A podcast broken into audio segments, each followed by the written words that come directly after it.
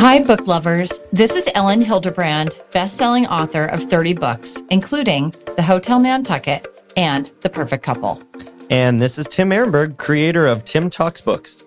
And you're listening to Books, Beach and Beyond, presented by N Magazine. We'll be diving into the wonderful world of books and featuring special guests from best-selling and award-winning writers, publishing industry insiders, agents and editors, book influencers, and more. There's nothing Elin and I love more than talking about books. And our favorite question to ask each other is, What are you reading?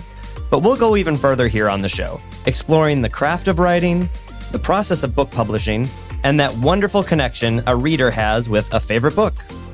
But before we head into our episode, we want to take this opportunity to thank our incredible premier sponsors Nantucket Book Partners, Marine Home Center, the Nantucket Hotel, Cartolina, and Nantucket Looms. Without their generous support, we wouldn't be able to bring you these fascinating conversations with some of the most dynamic leaders from the book world. So thank you. And now, on to the show. Hi, Tim. Hello. How are you today? Good. Good. I good. want to talk about books that make you cry. Do books make you cry? They do all the time. Do you have some titles? Yeah. I mean, one of the books that made me cry so hard I almost didn't recover was Every Last One by Anna Quindlen, which is one of my very, Oh, I haven't read that. oh my gosh, it came out, I don't know when, but years ago. One of my favorite books of all time. Absolutely loved it. A Little Life by Hanya Yanagihara for Oh, me yeah. destroyed me. I think I still could think about that and start crying again. Yeah. Hamnet, I thought was really was really sad. I have to say, I cry like at my own novels. Like three of them, when I've been writing them, have made me sob. hmm The Matchmaker, Twenty Eight Summers, and Winter Solstice, the last book in the Winter Street series. Inconsolably crying. Yeah, I sobbed at Matchmaker. And my boyfriend thinks I'm ridiculous because he's like, "You wrote it. Why are you crying?" You're like, But it- because it's I'm so sad. especially, I mean, Twenty Eight Summers too. Oh my goodness. but when you spend time with those characters, I mean, I think it makes sense. Yeah. On today's show, we have the writing sensation that is Kristin Hannah, the award winning and best selling author of more than 20 novels, including the international blockbuster 2015's The Nightingale, immediate number one bestsellers The Great Alone from 2018 and The Four Winds in 2021. Firefly Lane, her beloved novel about two best friends, was the number one Netflix series around the world in the week it came out. The Nightingale is also in production with TriStar Pictures. A former attorney, Kristin lives in the Pacific Northwest, but she's here with us today. Hi, Kristin. Hi, guys. I'm so excited to be here. This is my first podcast, I think. So very exciting. Oh my goodness. Okay, well, I feel super That is jazzed. so exciting. Well, we will not disappoint. We're honored. We hope we will not disappoint. Okay. So, for our listener, Kristin, for those who, you know, a lot of people know your later novels, right? Super popular. The Nightingale was like a huge breakout book for you. But can you tell us a little bit about how you got started? Oh, gosh, it's, it was so long ago. You know, I started in historical romance like a million years ago. And the way it actually started, I mean, not to go into it too much unless you're interested, but when I was at the end of my law school years, my mother was dying of breast cancer. And so we were spending a lot of time together at the hospital. And at one point I was complaining about, you know, my classes or whatever. And she said, you know, honey, you really shouldn't worry about it so much. You're going to be a writer anyway. And it was just such a weird, a weird thing. And I was too young to understand really how important this time was. And clearly she wanted to talk about something else. And so we decided to write a book together. That was sort of the beginning. You know, we, we, of course, being mother and daughter fought about what kind of book to write. I wanted to do horror because I'm a big like horror fantasy geek. And she was a big romance reader. And so we decided on historical romance. And that was sort of the, the very beginning of all of it for me. That is just amazing. Okay, so did the book you wrote with your mother ever get published? no, it was, in fact, I found it. I was cleaning out when I moved recently and I found it in a box with a note to my son on top of it that says, do not publish even after my death. Because it's like, you know, it's one of those things where for me anyway, I didn't come into this whole thing thinking I had talent, thinking I had a voice, thinking I had something to say. I really came into writing because I wanted to be an at home mom. I mean, that was really the bottom line. And so, you know, romance was a really great way to learn my craft when you couldn't leave the house. Hmm. Right. That's amazing. Okay. So, d- t- since, okay, that is a very good story about writing the book with your mother and then saying to your son, never publish this even after I die. well, so I feel like, Kristin, a lot of people want to be, you know, have stay at home mom, like excellent careers, like being a novelist. How did you make that work? Well, I, I started, of course, when I got pregnant, I had a bad pregnancy. And so I went into labor at 14 weeks. Oh, dear So God. I, yeah. So I was in bed from then on. I was either in the hospital or at home from 14 weeks on. And this was like 1987. There was literally nothing to do. You know, I could watch uh, The Price is Right. yeah. Or Erica Kane was also bedridden, by the way.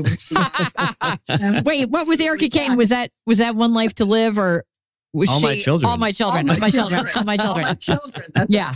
And so I, you know, I pulled out all that stuff that my mom and I had talked about. And I just thought, I'll write a book. I've got like six or seven months. How hard can it be? I'll give it a shot.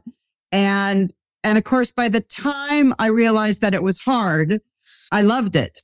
And then I knew that I wasn't going to be able to have any more kids. So I really wanted to, to be at home. And I was fortunate enough that my husband said, you know, we can make this work. Let's give you until first grade Okay. and see if you can make this work. And so I really then attacked writing the way I attacked everything else, like all in. And I didn't sell the book that my mom and I started, but I sold my first book when my son was two. What year is did a this? book A year. Uh, the first book came out in 1991 Okay. awesome. and and then I did a book a year for quite a while. And can you talk a little bit about your sales history at that point? Like what kind of things are because publishing was different then. Okay. So and and we all know it, right? I worked in publishing.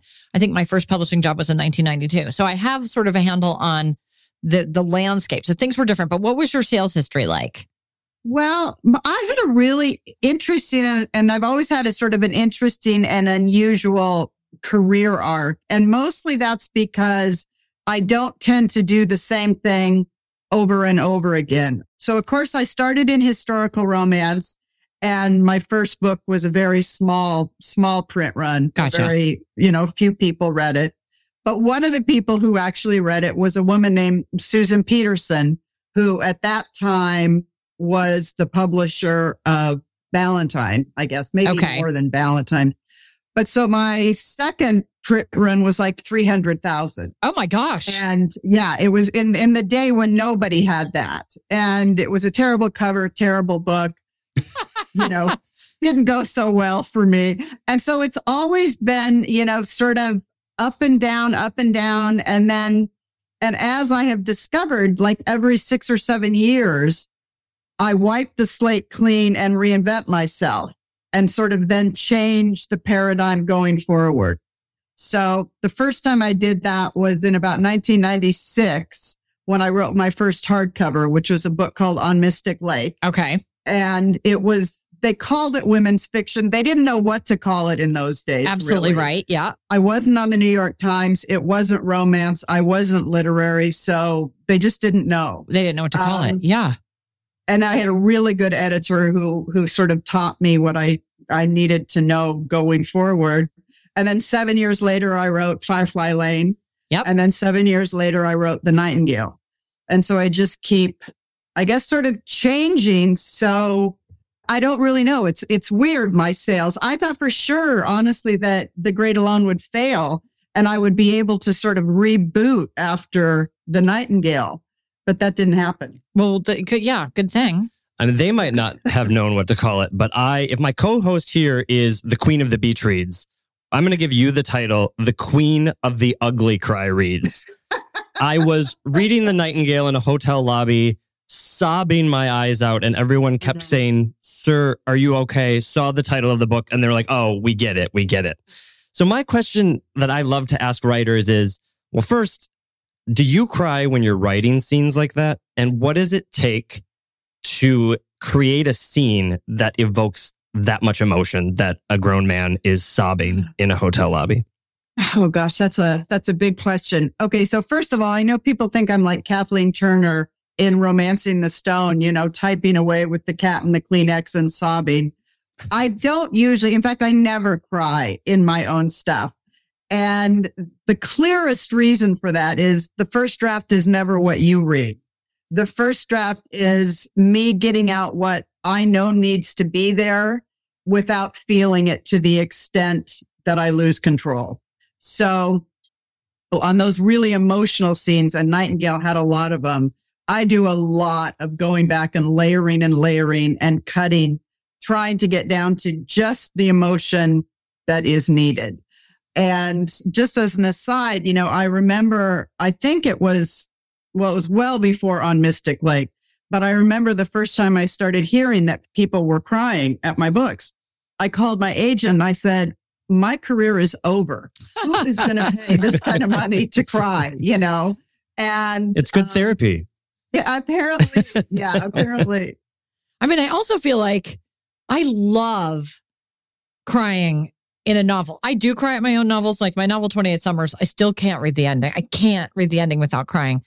But that's just because I'm so close to them. And then you just, then they, Matchmaker too. I Matchmaker, bawled, too, sobbed also, in Matchmaker. yeah.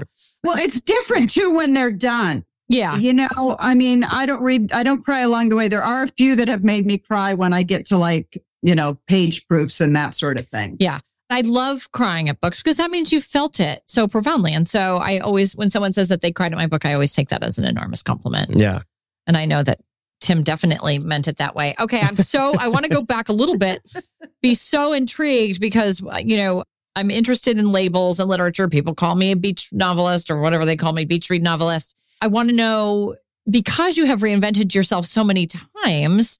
I mean, have you ever felt labeled? You said just now, so interestingly, that they didn't know what to call you because there was no, was like sort of on the edge of chick lit. So for me, chick lit was like Bridget Jones's diary, and that isn't even really what you were writing. So did you ever feel constricted or fall between the cracks? Or can you talk a little bit about the labels?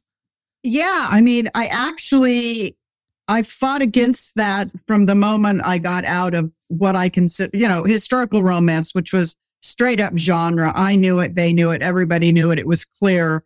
My books didn't really fit there, but at least I understood what it was. And I remember back in the day saying to my, my editor, my people, whoever, there has to be a market that lies somewhere between like back then it was LaVyrle Spencer and Anne Tyler. Right. I said there was nothing in this huge, you know, vast land between them. So you were either literary or you were Danielle Steel. There Correct. was Yep. nothing else. And I kept thinking that that what I wanted to read was somewhere in between there. Yeah. And so, you know, they started with women's fiction with me, which was okay because it was kind of new. But as time went on, they started putting more and more and more books that were unlike me with this label. And that made it difficult then because I know you remember this back in the day. There was like five cover styles, you know, yeah. you could, you know, it didn't matter what I wrote. They were going to put a girl in a hammock, Right. you know, on it. And so it was, it's been this constant push more than anything with cover and flap copy. Yeah. Because, you know, I wanted them to distinguish and I had to find a publisher who was willing to make that distinction to say that, Hey, you aren't this. Let's go for this. Right. And, you know, it's, it's difficult because I think with books by women for women, there is a real urge to compartmentalize and to pare down to the, the biggest common denominator and forget everything else. Right. It is not a nuanced situation in the No. women's fiction. Well, even world. the label women's fiction. I mean, I read both of your books, and obviously, it's not. I mean, I just don't think that label even fits. If, I mean, it's just a good story, and that's and I don't know why it needs to be um, a gender role true. necessarily. And even just the beach read, you know, there's so much within that. I mean, look at the power of your books. Look at what you have to say about women and families and marriage and life and growing up and, and emotions. I mean, all of that is, is big stuff. And I don't know why we have to label it. Yeah. We're going to take a quick break from our conversation with Kristin Hannah so we can thank one of our premier sponsors, the Nantucket Hotel. Yes, there really is a Hotel Nantucket called the Nantucket Hotel, and it's the island's only year round hotel nestled downtown. Come see why Hilderbabes return every year to one of my favorite island hangouts and the inspiration for my novel. New this season is Sailor's Valentine, Nantucket's most romantic dining spot on the front porch. Small bites and craft cocktails. Discover the new look of the lobby and dine in the breeze for delicious coastal cuisine. Done eating? Why not join the Nantucket Club and work out, swim, or get a massage at downtown's only fitness club? It's all happening at the Nantucket Hotel. So you wrote an entire novel about this place. I did. What is the best thing about the Nantucket Hotel? I mean, I think the best thing is it's family owned, it's independently owned, so it's not a corporation. You're not checking into a Hilton. It feels very specific to place. It's absolutely gorgeous. Everything is hand curated. It has just a very Nantucket vibe to it, which I absolutely love. The staff is so friendly. Yes, the best staff and the amenities like the gym. I started by going to the I joined the club at that point where you could join the the gym and the pool and I was there in the morning to work out and then I went in the afternoon and I wrote I think 3 novels sitting by the pool. Wow. And I think it's being redesigned, right? It's like everything the lobby brand has been new. completely redone. It is absolutely stunning and now they have the new Sailor's Valentine little cocktail small bites place on the porch. Front well, porch. we'll have to go check that out for sure. We will. Thank you, Nantucket Hotel. Thank you. I have a question about did your own publishers label you? Like if you both wanted to turn in a new book, like and Elin, you submitted a sci-fi horror story and Kristin, you submitted something just way out there. Would your publishers take it? What is the contract like that what you have to give them each summer or Kristin with your book? Like what does it have to be what you've done previously or not? I mean, I'll I'll just add on to that, Kristin. Do you feel like because the Nightingale was such a monster hit that you have to continue to write sort of women his women's his I'm going to call it women's historical fiction. You know what I'm Yeah. talking about. Do you feel like you have to keep going with that? You know, there's a lot of discussion about that following the Nightingale, actually, that the sort of common advice at the time was, well, you need to write another World War II book. You know, you need to solidify your place here. And my comment was, the last thing I'm going to write is a World War II book because then I'll never be out. I'll just be in another, you know, box. Right. And so that's why I wrote, you know, The Great Alone, which was 1970s kind of, kind of a dark book, actually. And I don't think that, how do I say this? I had like a dark night of the soul after the Nightingale because when you have this kind of success, expectations change instantly, your own as well as everybody else's. Absolutely. It's almost debilitating. I mean, I found it to be almost debilitating. And one of the reasons why I'm retiring, one of the Yeah. reasons why I'm retiring is because I cannot sustain the pressure of doing better each book. I just can't. you don't here's the thing this is what i learned with the nightingale and if this can help you know we don't have to sustain this level of success because that's not why we did this in the first place you know so what i would do i mean i could retire at any moment but what i'm more likely to do is write a fantasy novel and say take it off the table i'm no longer you know what you thought i was let's try this Revisit that book with your mother, you mean? well, maybe, maybe. I love questions about characters. And Kristin, you write characters that are pushed to their limits. And at least the three last three books of yours that I've read World War II, Living in Alaska, The Great Depression. What interests you about human behavior being pushed to the brink like that? I mean, I guess I just think that that character is revealed by hardship, you know, and I didn't really realize it, but I was doing this in romance 25 years ago. So this is obviously the thing that interests me, the sort of the crucible of fire. And I think there's still that geek girl in me that loves, you know, the Lord of the Rings, all the fantasy, all the world building, all of the, the fight between good and evil. And I think in some ways I have kind of turned that into getting through ordinary life, extraordinary life for ordinary women. I mean, the Four Winds. Okay, things get so bad. And then the reader, So just, the reader is just like, please. And you know that, I mean, I love books like this where things are just so bad. And then you know it's coming. Like, you know, things are going to get better. And you're just reading, like, please let things get better. Please let things get better. and you're just like, it's such a massive relief, but it's like a real payoff too. Like that, yes. that book in particular, I was like, oh no. When all her stuff got washed away in the gully, I'm like, no, this is not happening. Like, what are you doing to us? Oh my goodness. So one of the things I'm interested in, Kristin, are people's processes, but more like what keeps you up at night? Because I can tell you, like, I'm in the middle of writing my last novel right now and sort of, you know, coming off our, our previous question, you know, the pressure for writing my last novel is enormous. And so I'm up at night Mm. going, is it going to be any good? You know, will it, will it, I'm, I'm constantly with every book, really just up at night worrying about it. What keeps you up at night? And do you have any superstitions or rituals when you're writing or when a book comes out? No, I don't have any. I don't, I'm not. I don't have any superstitions or rituals or anything that I sort of do on a. Well, drinking wine does that count? I drink a lot of. Yeah, I mean, we'll count it before a book comes out. Yeah, I know you love wine. I and you love. I know you. Yeah, You love champagne, and you've sent me some beautiful champagne. yes. What keeps me up at night? I think it sort of changes. You know, initially the the most difficult in the process, the most difficult period for me is actually the period that I'm in right now, which is I need an idea. Okay. And to me, that is the, I mean, it's the most unattractive part of the process. Nobody wants to be around me because I haven't decided that I write a certain kind of book in my own mind.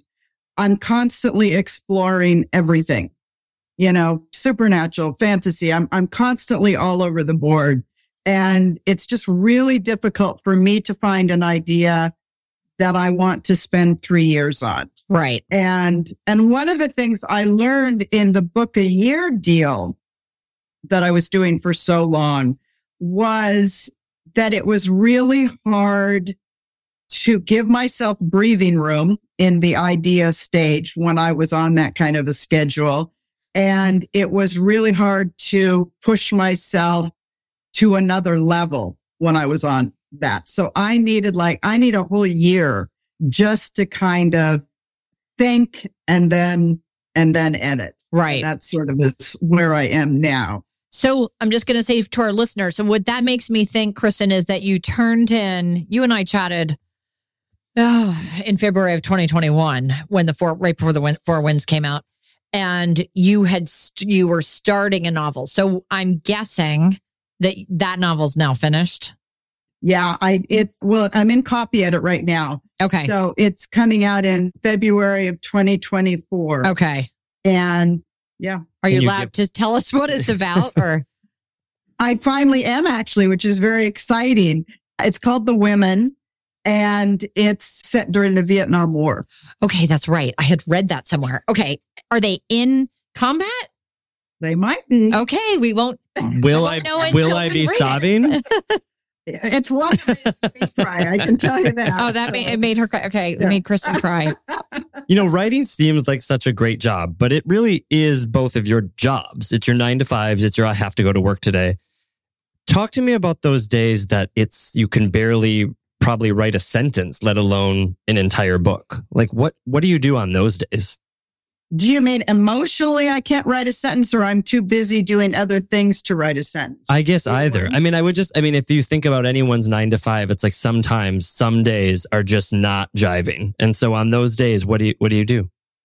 I don't know. That's not, you know, for me, the, the really truly difficult, besides coming up with the idea and doing, getting wrangling that, the biggest difficult for me, difficult period for me, honestly, is everything that has come to be a part of this job that like wasn't in the original contract. you know, I mean, you know what I'm talking about, right? Oh gosh, yes. Oh, you have to market it. You have to do social media. You have to. I mean, it's it's it's it's a year round. I mean, it's endless. Yeah. It's endless. I agree. It's not something I'm good at, actually. You know, the whole social media being out there. I mean, the reason I do this is because I like to sit in my living room by myself, you know? Yes. And so that's been really difficult to sort of manage everything that comes with this. I mean, everyone says, oh, you need to have someone who does your social media for you. But I don't like that idea. I, you know, so Right. it, that's you want it to be hardest part for organic. Yeah. Yeah. So I have this big topic I want to. I've been dying to talk to somebody about it. You are the perfect person, the perfect person, and that is the topic of blurbing. Okay, right? Like, listen, audible sigh, audible sigh. Listeners, if you could have seen Kristin's face. Uh, okay. that. blurbing. So I go away to the Caribbean for two months and I came back, Kristin. And as you might imagine, the stack of ARCs that was waiting for me was over my head. And I want to talk to you, and I know it's exactly the same for you. How many books do you get sent per week? That's not really the most interesting question. How do you decide what you're going to read? Do you ever feel, don't say any names, do you ever feel pressured to read things? And what part of the blurbing process do you find the most exhausting? Ah, such a loaded question. I know. I'm sorry. I love it. You know, here's what I've decided after all these years in the business and and and all of these books that I get because I just got home from uh, California too, and I mean boxes and boxes and Yeah. boxes. So first and foremost, I look at blurbing as as karma and a kindness that I can do. And so I do try to the best of my ability. Honestly, if anyone's ever done me a favor or been kind to me or helped me or anything, I really try to constantly give back as much as I can. That being said, of course, I just can't get to all of them. So then it comes down to have they done something that intrigues me? I am very unlikely at this moment, for example, to blurb a World War II book. Right. I'm just so tired of, you know, reading them. So if you send me a fantasy or you send me a Okay. Mystery, you know, it's it's a much better likelihood. But mostly I just try to do I just try to be kind because I remember so much what it was like back in the day when we were trying to get them. yeah. And and everybody said no, you know. Yeah. Not me. You were the the very first book I was ever asked to blurb was Firefly Lane. Really? Yes. Thank you. And I loved it and I blurbed it and you sent me Jo Malone lotion, Aw, my favorite. which was very kind. I thought, "Oh my god, I get a, I get a present for I mean- doing this. This is so exciting." Sometimes and- blurbing has to be fun, though. I mean, if you love a book, I mean, we're all readers here. Yeah. It's that's the greatest gift you can give is I mean, to I- say how much you love a book. I, I will have. I'm going to go on record here by saying that I think blurbing. I want it to be over as a thing. The the I, the thing I far heard prefer. The you heard it here live. the thing I far prefer, and you know this because you guys follow me on Instagram, the thing I far prefer is to read something organically and then post about it on my Instagram. That Mhm. and I feel like that sells more copies also. I'm not sure how many people, I mean, Kristin, what do you think? How many people are reading the blurbs? You know what? Honestly, though, I think at least looking back at my own career and the early days, the blurb was more to get the publisher behind you than it was to get, you know, a reader reading you. Because yes, I think Instagram really makes a difference. It does. and and that's nice because you can do it sort of you know organically but of course no good deed you know goes unpunished because as soon as we do that they send us more books Right. and so you know you do feel the pressure to do it for everybody Right. And I'm going to tell a story now uh, because I had someone in the who is, you know, it's it's not so much the writer themselves, right? It's their it's their editor or their publicist. Someone pursue me so relentlessly for a blurb that I got completely turned off. And I thought I don't I I can't even remember if I I think I feel like I didn't have time to read the book and the pursuit was like so intense that I just thought to myself, I'm not now I'm not going to read this because you've bothered me so much. So has that ever happened to you or do you have any other like bad blurbing story? No, but you know what? I also think that you and I have done a lot. Yeah. And if at any moment we decide to join the the people who say, you know, not anymore, I don't think I don't think that's a bad thing. Right. Okay, good. I feel I feel marginally you feel let justified. off. I feel marginally let off. the I feel like it's close. And now, a short break to thank our sponsor, Triple Eight Distillery. As my readers know, Nantucket is known for its natural beauty and also for its nightlife. Our local distillery at the Cisco Brewers campus has recently added tequila to their lineup, and we highly recommend it as an ingredient in your next night out. Available both as a refreshing canned tequila lime seltzer and in traditional Blanco and barrel aged styles that are guaranteed fun in a bottle. They even sent Notch whiskey barrels to Mexico to age the añejo. We say cheers to that. Ask for it at your favorite package store on island or in New England, or better yet, visit this distillery at the source on Nantucket.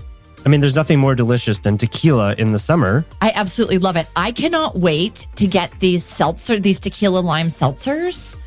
Yeah, And they're then- delicious. I think I've tasted one of Wendy. So Wendy, who owns the bookstores, also is one of the co-founders of the brewery and everything. I tasted one of hers, and it's delicious. Yeah, I'm, and you know what I'm going to do is also get the traditional blanco and the, and use that for shots. I mean, my summer is going to be bananas, dude. Okay, well, you I am so excited for this. well, well, you'll see her on Wednesdays at her signings, and we'll see. We'll see if I'm hungover. Thank you, Cisco. Thank you. I want to talk about Hollywood. Firefly Lane is finished. When you and I talked in February of 21, it was had just it was just about to come out, right? And and it did remarkably well for Netflix. I mean, I saw all the statistics. It was incredible. How did that feel? Can you talk a little bit about the process? My favorite part of the show was the dual timelines. I'm sure lots of people have said that. My favorite character was actually young Kate with her big glasses because she looked just like me when I was in middle school. I mean, her, her enormous glasses. I was I loved her so much. It was well done. Um, so can you talk about that adaptation and how that went for you? Sure. And let me say congratulations to you, by the way. I mean, Finally, thank what you. A cast, and finally, yes, Finally. so. Thank you. Uh, I cannot wait to watch. It's an interesting thing. They can follow your book or not follow your book, and and with mine, with Firefly Lane, they sort of did both. Sometimes they followed it, sometimes they didn't. I thought that the most remarkable part of it was sort of watching the parts that I had written that I cared about come to life in a whole new way. You know, Katherine Heigl played a very different Tully in some ways than I had created. And I loved, you know, watching the actors do that. And it was a lot of fun.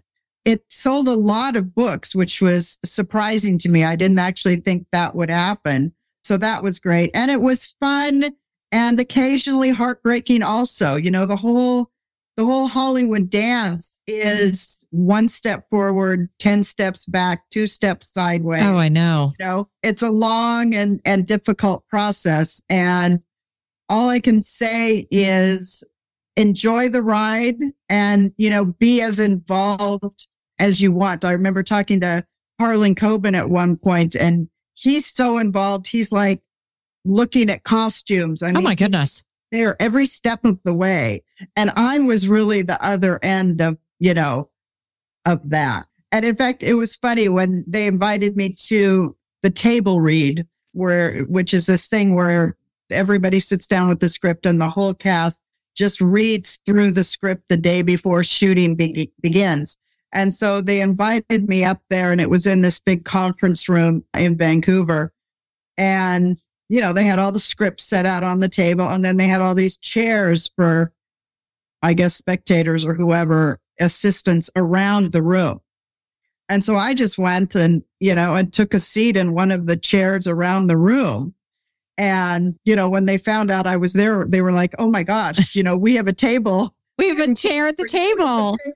You're right in the middle. This is really important. It was your book and, you know, so that was really nice. It was really fun. And I will say the, the cast in particular felt really strongly about the material. But you're right in that it has to, it has to live and breathe as its own piece of art. And sometimes, especially with my books, they're so internal Yeah. that you have to figure out how to, you know, make them a plot that people want to watch also. Yeah.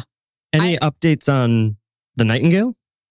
Well, we were two days before filming when COVID hit. Oh. And then I think they were almost getting ready again. And now the writer's strike Oh no. is going on. And I don't believe, at least with features, I'm not sure. I don't know. I don't think they can film if the writer isn't on set or they don't film unless the writer's on set. So no, nothing going forward now. That is, I know, I know because you and I had the same, had the same producer, I think at the time that they were in Bulgaria, right? Ready Yeah. to shoot and had to send everybody home. I can't imagine how dev, like on top of everything else that was devastating about the, about the pandemic, everybody had to come home, you know, from Bulgaria. And then Yeah. the way Hollywood goes, like people's schedules don't line up and it's so, it's so hard to get it back together. So, but I mean, everybody wants to see it, Kristin. So we have to believe. We have to Yeah. believe She's like, we, I do too, it right? will happen. yeah. Well, and you know, one thing you you definitely understand after you get to uh, even a little bit of this process is how much magic and serendipity and just straight up luck it takes for all of these people to come together at the same time with the same vision to do something like this. You know, Exactly. I I remember when I when I got to Vancouver and you see, you know, cars and sets and sound stages and you realize that your little book is like, you know, this behemoth that is employing hundreds of people. Yeah. And It's a very surreal moment. we are going to end here with a little thing we like to do called the lightning round. Oh, And no. with- It's easy. There's not many. I'm going to start and I'm going to ask you what your favorite moment in history is in my own history or in like world history? in world history. Oh my gosh, my favorite moment in world history. End of the Vietnam War. Yeah. So you're because I and you know what makes me think that also is because like the 70s portion of Firefly Lane is so well done. Right? It's Yeah. like that late 60s, early 70s, like and then of course into the 80s. I just wanted to say that about Firefly Lane. Like the, the historic details or the vintage details, whatever you want to call them, are so perfect in that show. They really are. Down to the hair, the curling iron, dude. Well, Kate was me. I mean, let's face it. The glasses. I know. so great. Okay, so what TV shows are you binging? Well, don't tell me the end. Succession. Okay, don't tell me the end. Yeah, I've got 25 minutes left. Me too. Uh, Don't tell me 25 minutes. you know one of the i uh, like for so many of us one of the the pluses of covid was just this deep dive into how amazing television has become and so Schitt's creek one of my Yep. All-time favorites Amazing. Uh, Loved it. a show that probably not everybody watched that i absolutely adored is one called rectify Okay. so that's my what what's little the tip. premise? Premise of Rectify? It, it's about a man, a young, uh, when he's like 16, I think he gets convicted of rape and murder and he's on death row for 20 years. And then he is released and he has to come home to this very small town where everybody, including his own family, thinks he's guilty. And he really has never, he's almost basically autistic, you know, on the spectrum from having been held away so long. oh my gosh, I would love that. Yeah, I'm going to have to look that up. Okay, the last book that made you cry. Last book that made me cry. I am going to go with Chris Whitaker's We Begin at the End. Oh, I loved that book. We both we Loved- both I loved that loved book. it. Loved that book. Now that's a book that I came across.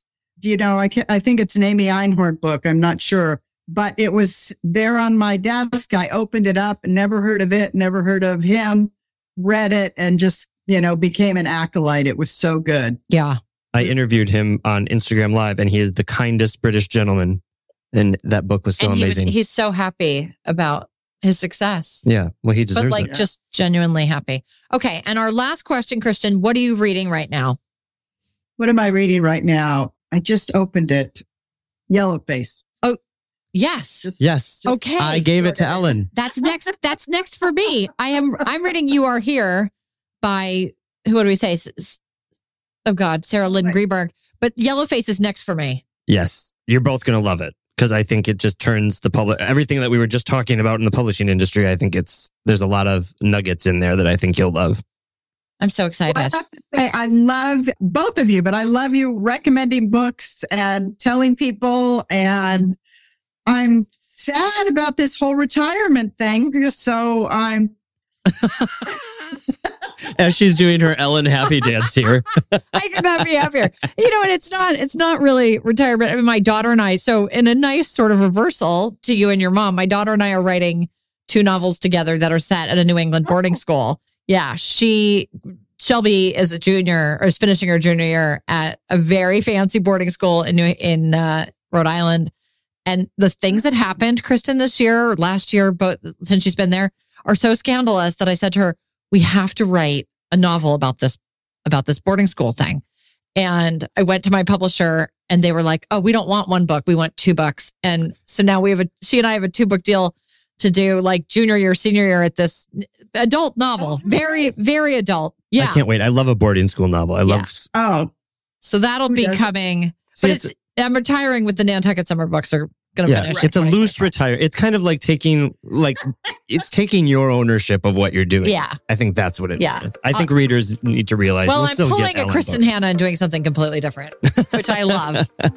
That's a perfect ending. Kristin, thank you so much for being on the show Thank today. you, we had so much fun. Thanks all for listening. Happy reading. You're the best. Bye, guys. Hi, book lovers. Elin Hilderbrand and Tim Ehrenberg. here again. Just a few closing notes before you leave. We want to thank our wonderful premier sponsors Nantucket Book Partners, Marine Home Center, the Nantucket Hotel, Cartolina, and Nantucket Looms for their generous support in the making of this show. And we also want to thank our team behind the scenes, beginning with N Magazine. We want to thank our producer, Emmy Duncan, our technical director, Kit Noble, and our editor, Brian Murphy. We hope you'll keep tuning in for more book talks featuring a stellar lineup of special guests all season long. So please subscribe on Apple Podcasts, Spotify, or wherever you get your podcasts. See you next time and happy, Happy reading. reading.